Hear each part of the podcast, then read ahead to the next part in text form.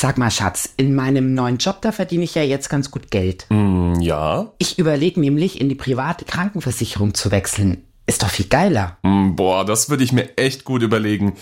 Wenn du mal alt bist, dann kannst du dir die Krankenversicherung überhaupt nicht mehr leisten und dann kommst du auch nie wieder raus. Hm, solche Gespräche kommen euch vielleicht bekannt vor, weil ihr euch entweder selbst überlegt habt, den Schritt zu gehen, oder weil ihr mit Bekannten gesprochen habt, die von Beitragsanpassungen in der privaten Krankenversicherung erzählt haben.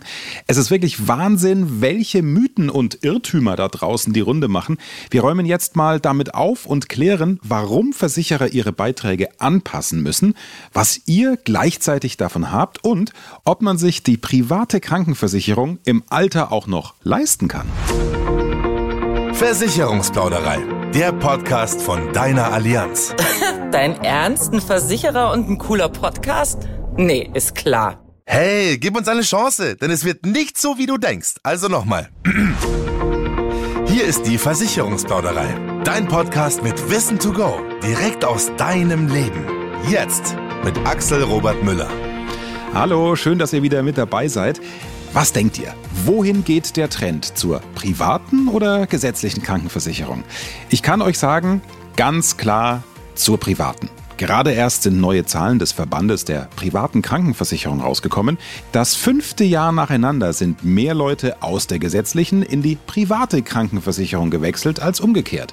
Unterm Strich gab es letztes Jahr ein Plus von etwa 30.000 Versicherten.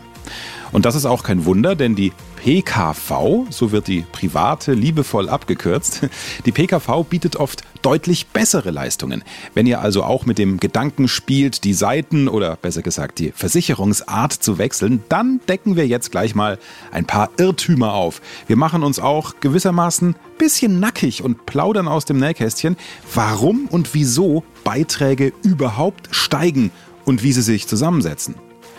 Stefan Bruckner ist bei mir. Er ist Key Accounter für die Krankenversicherung der Allianz. Hi Stefan. Hallo Axel, grüß dich. Stefan, ich muss sie dir gleich am Anfang stellen. Die Frage aller Fragen werde ich mir die private Krankenversicherung irgendwann vielleicht nicht mehr leisten können, weil die Versicherung immer teurer und teurer wird? Mhm. Also das kann ich so jetzt nicht bestätigen. Das ist natürlich eine berechtigte Frage, weil es ja auch ein Thema ist, was viele Leute umtreibt. Eben. Ähm, ein wichtiger Punkt für die bezahlten Beiträge im Alter ist natürlich der Zeitpunkt des Wechsels von der gesetzlichen in die private Krankenversicherung. Und hier gilt, je früher man wechselt, desto besser ist es, weil man in der privaten Krankenversicherung in der Regel mehr an Beiträgen einzahlt als Leistungen in Anspruch genommen werden. Und dadurch werden auch Rückstellungen gebildet und die werden im Alter einfach dazu verwendet, um die Beiträge stabil zu halten. Als Beispiel, wenn ich jetzt mit 30 Jahren von der gesetzlichen in die private Krankenversicherung wechsle, kommt da wirklich eine große Summe zusammen. Und zusätzlich ergeben sich im höheren Alter auch einige Veränderungen, weil auch Bausteine aus der privaten Krankenversicherung wegfallen. Zum Beispiel entfällt ab dem Alter 60 der Beitragszuschlag, der gesetzliche von 10 Prozent. Und in der Rente braucht man auch kein Krankentagegeld mehr. Das fällt dann auch weg und man spart sich den Beitrag dafür. Und was man auch noch beachten muss, von der gesetzlichen Rentenversicherung gibt es auch noch einen Beitragszuschuss zur privaten Krankenversicherung. Zusätzlich kann man auch noch selber vorsorgen. Lass mich da mal einhaken. Was meinst du mit zusätzlich kann man selber vorsorgen? Also ich mache Sport, ernähre mich super gesund und bleibe schlank. Meinst du das damit? Ja, das ist natürlich nie verkehrt. Ähm, tatsächlich gibt es bei vielen Versicherern in der privaten Krankenversicherung eine Beitragsrückerstattung. Ähm, das bedeutet, wenn man keine Rechnungen einreicht, beziehungsweise die Rechnungen selber bezahlt, bekommt man im Folgejahr einen ordentlichen Teil der bezahlten Beiträge wieder zurückerstattet. Und das ist natürlich super lukrativ für die Leute, weil das kann auch eine größere Summe dann sein. Ich wollte gerade sagen, also wenn das äh, ein paar Monatsbeiträge sein können und jeder hat doch mal so Jahre, ja, da geht er vielleicht mal kurz zum Arzt, äh, zum Allgemeinmediziner, muss sich krank schreiben lassen, braucht ein Antibiotikum, da ist die Arztrechnung 50, 60, 70 Euro. Das heißt, wenn ich das selbst bezahle und gar nichts einreiche, dann kommt da so ein Batzen Rückerstattung zurück. Genau, das liegt natürlich immer an der Art der Versicherung, also von der Gesellschaft. Und normalerweise ist es auch so, je länger man nichts einreicht, desto höher ist die Beitragsrückerstattung. Da gibt es in der Regel eine Staffelung. Und ja, bei uns sind es dann auch bis zu 50 Prozent, was wir zurückzahlen an die Kundinnen und Kunden, wenn sie keine Rechnungen einreichen. Das wusste ich noch nicht, dass es solche Dimensionen annehmen kann. Also es hängt dann vom Versicherer ab, bei dem ihr letztendlich seid. Äh, Gibt es denn noch mehr, wie man selbst vorsorgen kann? Ja, Ja, es gibt auch noch einen zusätzlichen Baustein, den kann man in die private Krankenversicherung mit reinnehmen, um fürs Alter vorzusorgen. Und man würde dann einen monatlichen Mehrbeitrag bezahlen, also ein bisschen mehr als normalerweise. Man hat dann dafür später eine spürbare Beitragssenkung, zum Beispiel ab dem 65. Geburtstag.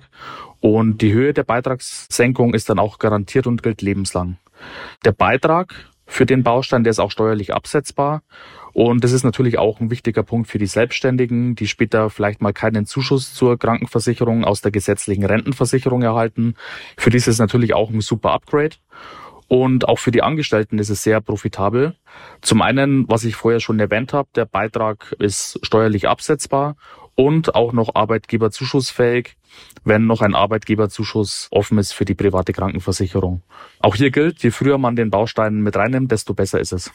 Macht ihr Versicherer, äh, nenne ich euch jetzt mal allgemein, auch was, damit die Beiträge nicht oder wenigstens nicht so stark steigen oder bleibt das wieder mal alles an mir, am Versicherten, am Kunden hängen?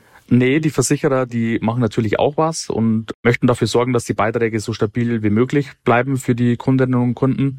Die Allianz hat eine sehr gute Expertise im Bereich Kapitalanlagen und ja, wir legen die Sparanteile dann an für unsere Kundinnen und Kunden und wir erzielen damit sehr gute Renditen. Und dieses Kapital wird dann im Alter verwendet, um die steigenden Leistungsausgaben abzufedern. Und damit können wir den Beitragssteigerungen aufgrund des gestiegenen Alters einfach entgegenwirken. Das ist ein wichtiger Punkt, weil unsere Kundinnen und Kunden mit zunehmendem Alter dann natürlich in der Regel auch öfter krank werden und mehr Leistungen in Anspruch nehmen. Das liegt in der Natur der Sache, aber ich bleibe jetzt mal kritisch, Stefan, weil wer sagt mir denn, dass dann nicht das Versicherungsunternehmen ordentlich seinen Gewinn erhöht von den gestiegenen Zinseinnahmen? Ja, das ist eine berechtigte Frage. Ähm, ja. Wenn wir Zinsüberschüsse erwirtschaften, dann müssen wir diese wirklich zu 90 Prozent dafür einsetzen, um die Beiträge der Versicherten stabil zu halten. Und das ist auch gesetzlich festgeschrieben. Das steht im Versicherungsaufsichtsgesetz. Und da kommen wir gar nicht drum rum, selbst wenn wir wollen würden. Ja, ich wollte gerade sagen, da schaut euch dann jemand auf die Finger und das ist auch gut so. An diesen Werbespruch, glaube ich, erinnert sich auch noch so gut wie jeder, Stefan. Wer nicht vergleicht, ist dumm. Deswegen machen wir das jetzt doch mal. Dann, dann ist es noch konkreter. Wie sieht das denn mit den Beiträgen in der gesetzlichen Krankenkasse aus? Ja, das ist auch eine wichtige Frage, dass man da auch mal einen Vergleich zieht. Also die gesetzliche Krankenversicherung, abgekürzt GKV, ist einkommensabhängig. Das bedeutet, je mehr ich verdiene, desto mehr Beiträge muss ich für die gesetzliche Krankenversicherung bezahlen. Vielleicht hat es der eine oder andere mitbekommen. Es hat ja jetzt wieder eine neue Pflegereform gegeben zum 1.7.2023. Und da ist es auch so, dass die Beiträge wahrscheinlich für viele Leute ansteigen werden, weil die Beiträge jetzt einfach abhängig davon sind in der gesetzlichen Pflegeversicherung, wie viele Kinder man hat. Also wenn man jetzt zum Beispiel keine Kinder hat, dann muss man deutlich mehr bezahlen als vorher. Und ja, wird wahrscheinlich auch immer teurer werden, die gesetzliche Krankenversicherung. Auch aus dem Grund, weil es einfach einen demografischen Wandel in der Gesellschaft gibt. Das bedeutet immer mehr Ältere und wenig Jüngere, die einzahlen. Das sind auch ein Grund für steigende Beiträge. Und die Leistungen in der gesetzlichen Krankenversicherung sind in der Regel deutlich schlechter als in der privaten Krankenversicherung und oft einfach aufs Notwendigste beschränkt. Und ja, wenn die Politik will, können die Leistungen auch weiter eingeschränkt werden in der gesetzlichen Krankenversicherung. In der privaten Krankenversicherung geht das nicht. Hier kann man den vereinbarten Versicherungsschutz, was man selber ausgewählt hat, nicht ohne weiteres einschränken. Genau, ne, das ist ja wie ein Vertrag. Also ich, wir, wir schließen einen Vertrag und da steht drin, das steht mir zu. Ne?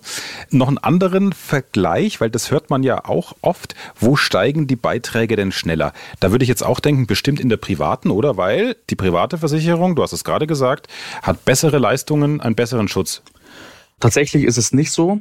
Also zwischen 2013 und 2023 haben sich die Beiträge für die privaten Krankenversicherungen um durchschnittlich 2,8 Prozent pro Jahr erhöht. Und in der gesetzlichen Krankenversicherung sind im selben Zeitraum die Beiträge pro Jahr um 3,4 Prozent gestiegen. Also war da die Steigerung jetzt in den letzten zehn Jahren doch höher als in der privaten. Das ist äh, ernsthaft, das überrascht mich. Also man nimmt das ja anders wahr in den, in den Medien. Das ist schon spannend dann, wie sich diese Vorurteile auch hartnäckig halten, ähm, die du ja mit dieser Zahl jetzt knallhart seriös widerlegen kannst. Also cool, danke für die Aufklärung. Stefan, mal eine ganz generelle Frage. Warum steigen meine Beiträge denn überhaupt? Also was sind die Gründe dafür? Also ein Hauptgrund ist natürlich der medizinische Fortschritt. Es gibt laufend neue, bessere Medikamente zum Beispiel. Auch die Therapien werden immer effektiver und immer mehr Krankheiten sind besser behandelbar. Das sind einfach krasse Fortschritte in der Medizin, die auch dann im Zweifel richtig viel Geld kosten. Zum anderen nehmen auch die Umwelteinflüsse zu. Beispielsweise entwickeln immer mehr Leute eine Allergie. Es gibt immer besseren Zahnersatz, auch beispielsweise nochmal zum Thema medizinischen Fortschritt zurück. Und generell werden wir einfach immer älter und dadurch steigen die Gesundheitskosten schon enorm an. In der privaten Krankenversicherung habe ich zuvor schon erwähnt, steigen die Beiträge aber nicht aufgrund des zunehmenden Alters, weil da einfach die Sparanteile dann verwendet werden, um die Beiträge stabil zu halten. Ah, das ist interessant. Äh, wieso ist das so und wie kalkuliert ein Versicherer eigentlich, ob die Beiträge in der privaten Krankenversicherung angepasst werden müssen? Also an, ja, an welchen Faktoren kann man das festmachen? Gibt es da sowas wie klare Leitplanken? Mhm.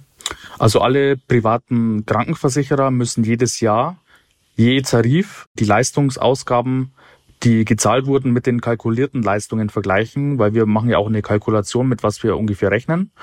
Und wenn die Beitragseinnahmen nicht reichen, um die Ausgaben zu decken, dann müssen die Versicherer handeln, wenn bestimmte Schwellenwerte überschritten sind.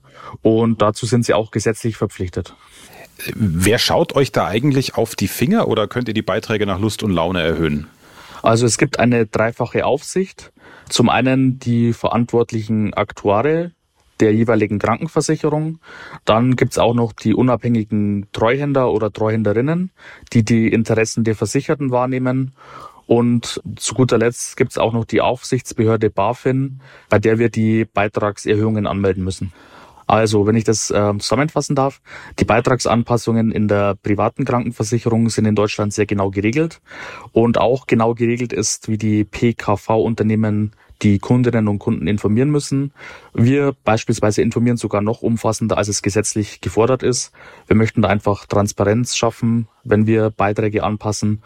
Und ja, ist aber auch, wie ich schon gesagt habe, größtenteils gesetzlich vorgeschrieben. Es läuft also alles ganz transparent und damit für alle nachvollziehbar ab. Vielen Dank, Stefan, für die vielen Infos und die Einblicke, die du uns gegeben hast. Das alles könnt ihr natürlich auch nochmal auf allianz.de slash Gesundheit slash private minus Krankenversicherung nachlesen. Und hier haben wir die wichtigsten Punkte nochmal kurz zum Schnellmerken und weitererzählen. Fakt 1. Die Leistungen sind bei der privaten Krankenversicherung vertraglich festgelegt. Die können nicht einfach eingeschränkt werden. Wenn die Leistungsausgaben höher sind als kalkuliert, kann das also nur Auswirkungen auf die Beiträge haben. Fakt 2. Das Sicherungsmodell. Die private Krankenversicherung ist darauf ausgelegt, dass die Beiträge ein Leben lang stabil bleiben. Beitragserhöhungen ergeben sich vor allem durch höhere Ausgaben, zum Beispiel durch medizinischen Fortschritt. Zusätzlich zu Altersrückstellungen sorgen Zinsüberschüsse für stabilere Beiträge und man kann selbst mit einem Baustein vorsorgen. Fakt 3. Die Kontrolle. Beitragserhöhungen werden streng überwacht. Das Ganze ist mehrfach abgesichert. Auch die Behörden haben ein Auge drauf. So, und damit sind wir am Ende. Schön, dass ihr wieder mit dabei gewesen seid. Lasst uns gerne eine Bewertung da und abonniert uns, damit ihr auch die nächste Folge nicht verpasst. Falls ihr uns auf YouTube entdeckt habt, da bitte die Glocke drücken. Das ist Abonnieren bei YouTube. Ja, und in der nächsten Folge erfahrt ihr, wie man als junger Mensch schon früh mit der Vorsorge für später anfangen kann, ohne gleich zu viel Geld zur Seite legen zu müssen. Das ist besonders interessant für auszubildende Studenten und Berufseinsteiger. Also, ihr alle bekommt ja mit durch die Medien, ne? Die Rente vom Staat wird für junge Leute später mal nicht wirklich üppig ausfallen, also muss man halt selbst was tun. Hört rein beim nächsten Mal, dann erfahrt ihr ganz konkret, wie ihr mit kleinen und flexiblen Beiträgen in die Altersvorsorge starten könnt und euch ganz nebenbei gegen Berufsunfähigkeit absichert. Ich freue mich auf euch. Bis dann. Mehr Wissen, mehr Durchblick und ganz viel Spaß. Versicherungsplauderei, der Podcast. Du willst noch mehr wissen? Dann klick allianz.de und teile diesen Podcast gerne mit deinen Freunden, die auch durchblicken wollen.